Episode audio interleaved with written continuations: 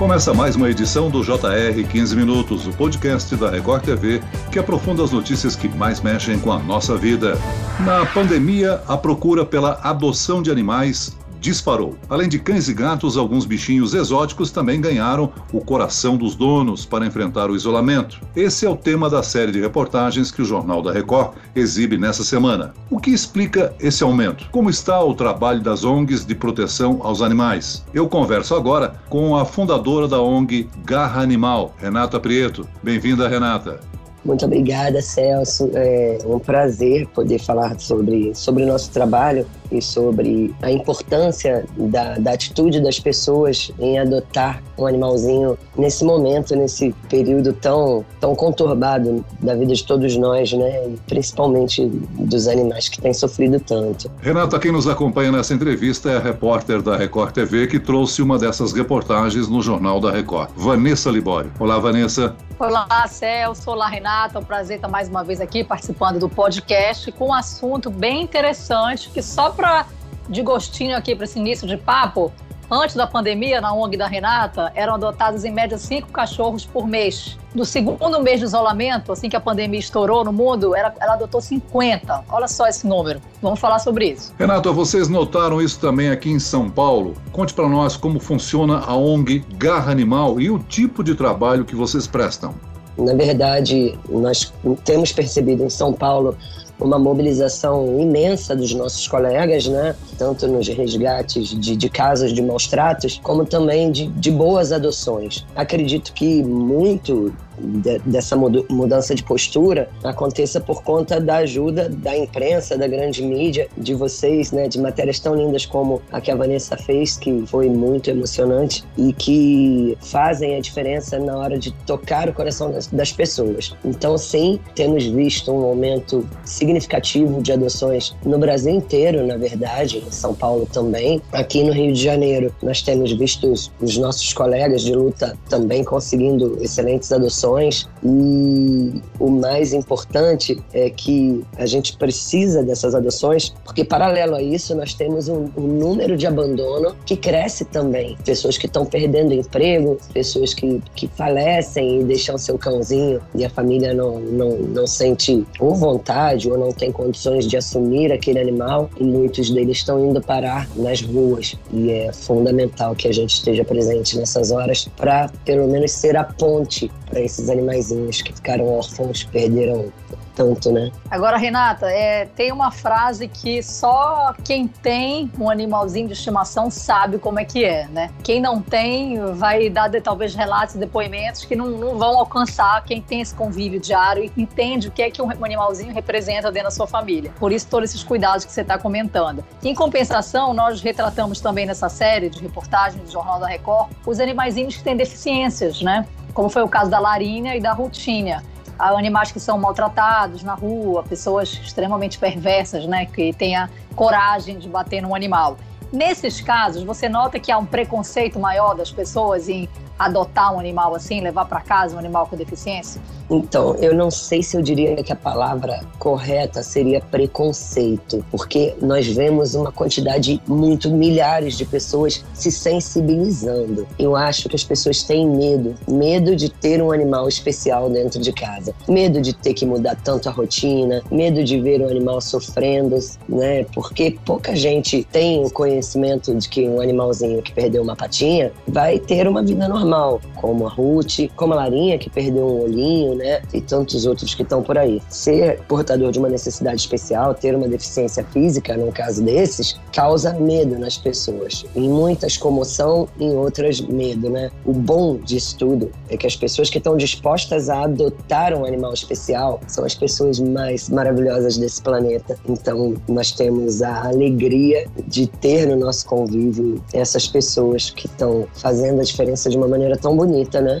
Agora, Renata, você falou aí de muitos casos de abandono. Eu te pergunto o seguinte, se uma pessoa perdeu o emprego ou perdeu um parente que tinha um cãozinho, como é que ela deve agir para se desfazer do animal? Quando eu falo de se desfazer, é entregar o animal para uma ONG ou para uma entidade que possa cuidar do animal, já que ela está incapacitada de tê-lo dentro de casa. Essa é uma pergunta excelente. Hoje mesmo, nós estamos castrando 6 animais da comunidade da Vila Kennedy, de 2 famílias que estão passando por uma necessidade assim grande. Perderam emprego, perderam parentes e inicialmente eles queriam abandonar esses animais, né? Na verdade, abandonar não, doá-los porque não tinham mais condições. Então nós trouxemos os filhotes que estavam doentes para a ONG, oferecemos cesta básica para eles, pagamos conta de luz, estamos castrando os animais, levamos uma quantidade boa de ração e, enfim, eles vão poder continuar com esses animais no convívio deles, porque as ONGs estão superlotadas, então é muito melhor que esse animal que está acostumado a viver com aquela família, por exemplo, né, continue ali no território dele, no lar dele, onde ele se sente amado, feliz e seguro, e a gente ajuda com a ração, com o medicamento, com o exame, castrando, que é muito importante, né, a castração ela evita que milhares de animais se reproduzam e milhares de abandonos e sofrimento aconteça, né? Então esse seria o primeiro ponto, né? Não só o Garra, como muitas outras ONGs têm agido dessa forma, no sentido de ajudar essas famílias com seus animais, com seus pets, e até mesmo ajudar as próprias famílias que estão passando por necessidade. Essa família, por exemplo, da Vila Kennedy, ela filmou a geladeira dela e não tinha nada, só água. Então, a primeira coisa que nós fizemos foi providenciar a cesta básica para eles terem alimento. E você gera nessas pessoas uma consciência maior e uma gratidão pelos animais que elas têm. E isso é muito importante, né? Vanessa Libório, você é dona de uma cadelinha aí, né? A Miuxa. Isso, que está aqui no meu colo participando com a gente. Nos conte um pouco mais dessa série de reportagens que estamos apresentando no JR. O que é que te marcou enquanto produzia essas matérias, hein? Olha, Celso, sei que você também é um cachorreiro, tem também seus cachorrinhos, entende bem esse universo, né? Nós três, né? E com a participação aqui do nosso produtor Homero, temos cachorros em casa, entendemos bem essa psicologia do cachorro, que não é um entendimento de todo mundo. E marcaram 2 coisas. Uma, ver a perversidade de quem maltrata os animais. Eu não consigo chamar essa pessoa de ser humano, Celso, nem Renata. É um ser perverso, não consigo entender o que passa na cabeça de alguém que faz isso. E ver as imagens dos cachorrinhos no resgate feito pela ONG da Renata me chocou bastante. Uma das cachorrinhas, a imagem era tão forte que não foi mostrada no ar, que a cachorrinha estava com o olho para fora, de tão agredida que ela tinha sido. Realmente, isso me marcou. Eu não consigo, tento buscar explicações para ver por que alguém faz isso. E a outra coisa é que, a partir do momento que uma família muito especial pega esse animal para seu convívio, adota esse animal, ele chega ali com um pequeno trauma também do que ele viveu. Nós acompanhamos isso com a Larinha, que foi adotada pela Maria Alice, onde ela não estava muito à vontade ali, porque qualquer pessoa que se aproxima dela, ela tem a sensação que vai ser agredida. Você, às vezes, se aproxima dela para fazer um carinho na cabeça e eu acredito que ela tenha ali uma memória que leve ela para o dia em que ela foi agredida. Então, isso leva um tempo, né? Eu acho que é um trauma que o animal fica até cicatrizar isso e que ele seja curado com o amor dessa nova família. Essas foram as 2 coisas que mais me chamaram a atenção nessa série, Celso. Renata, quais são os animais abandonados que vocês mais encontram e resgatam? Além de cães e gatos, existe algum bichinho exótico? Sim. O Garra é o único santuário de animais da cidade do Rio de Janeiro. Atualmente nós temos 34 cavalos. Eu não imaginava que a minha vida fosse descambar para esse lado, que acaba sendo uma aventura linda, mas que é um desafio muito grande. Então, hoje em dia, nós temos 34 cavalos que vieram de situações bem extremas. E quando a gente fala de um cavalo, a gente não está falando de um bichinho que dá para você pegar no colo, colocar no carro e levar para o hospital, né? Você tem que mobilizar uma equipe imensa, veterinário, transporte, um hospital especializado em grandes portes. Enfim, é uma missão muito linda, porém muito difícil e pouco compreendida, porque poucas pessoas colaboram com o trabalho de resgate dos cavalos. No entanto, tantas outras, todas pedem muito ao Garra ajuda quando estão diante de um cavalo ferido, um cavalo atropelado, um cavalo abandonado, e sem contar que eles são os heróis da humanidade, né? Os cavalos são os grandes responsáveis pelo nosso progresso, porque eles foram escravizados, né, para isso. Temos ovelha, temos cabra, galinha, pato, ganso, peixe, tartaruga, porquinho, enfim, nós temos muitos animais no sítio, né?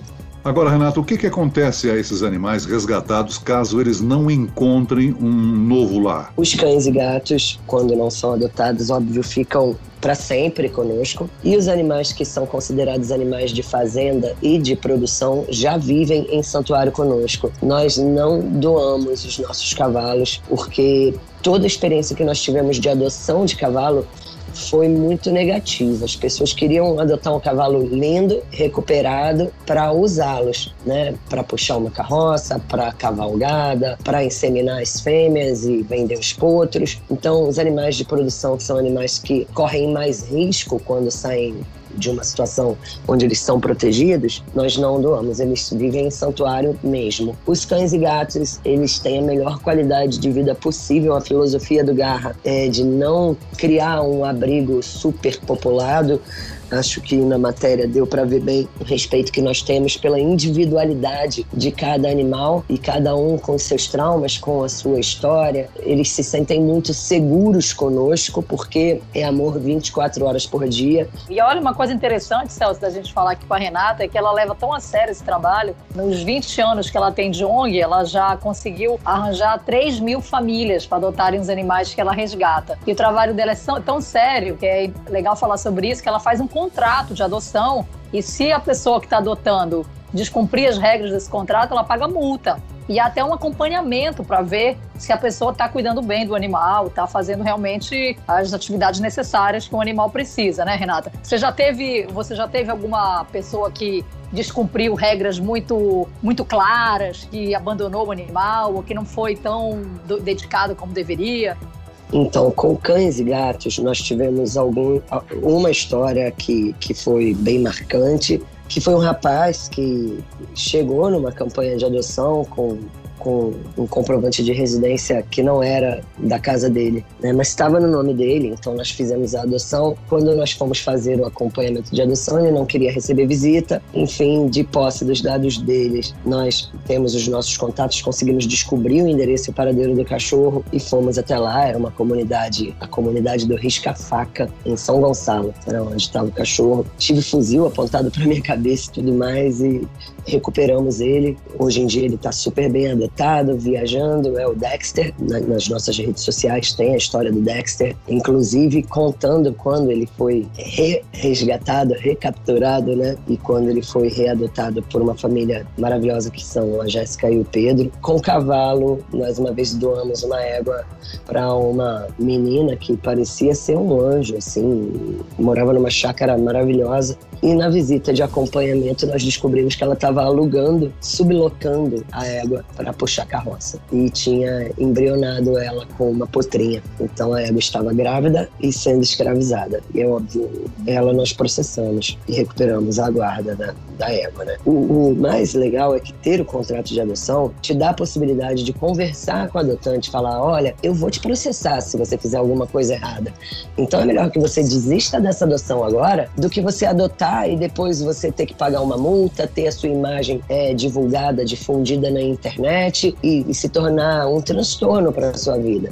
Normalmente, dado o volume que essas ONGs de proteção a animais têm de bichinhos, o trabalho de veterinários, vez por outra, é bastante solidário, não? Na verdade, nós não temos muito veterinários solidários. Nós pagamos todas as clínicas veterinárias. A única coisa que nós temos gratuita aqui de solidariedade é o adotante que nos procura, de coração aberto para adotar, e as pessoas que nos estendem a mão colaborando para que nós possamos sobreviver. Muito bem, eu agradeço a participação e as informações da fundadora da ONG Garra Animal, Renata Prieto. Muito obrigado, Renata. Eu que te agradeço, Celso. Muito obrigada pela oportunidade de poder falar um pouco da nossa rotina e do nosso trabalho. Parabéns à Record e a todos vocês. E agradeço também a presença da repórter da Record TV, Vanessa Libório. Vanessa? Obrigada, Celso e Renata. E só para terminar aqui, aquele recadinho, não como jornalista, né, mas como pessoa, como quem tem um cachorrinho, que ele pode ajudar muito a preencher esse vazio agora na pandemia.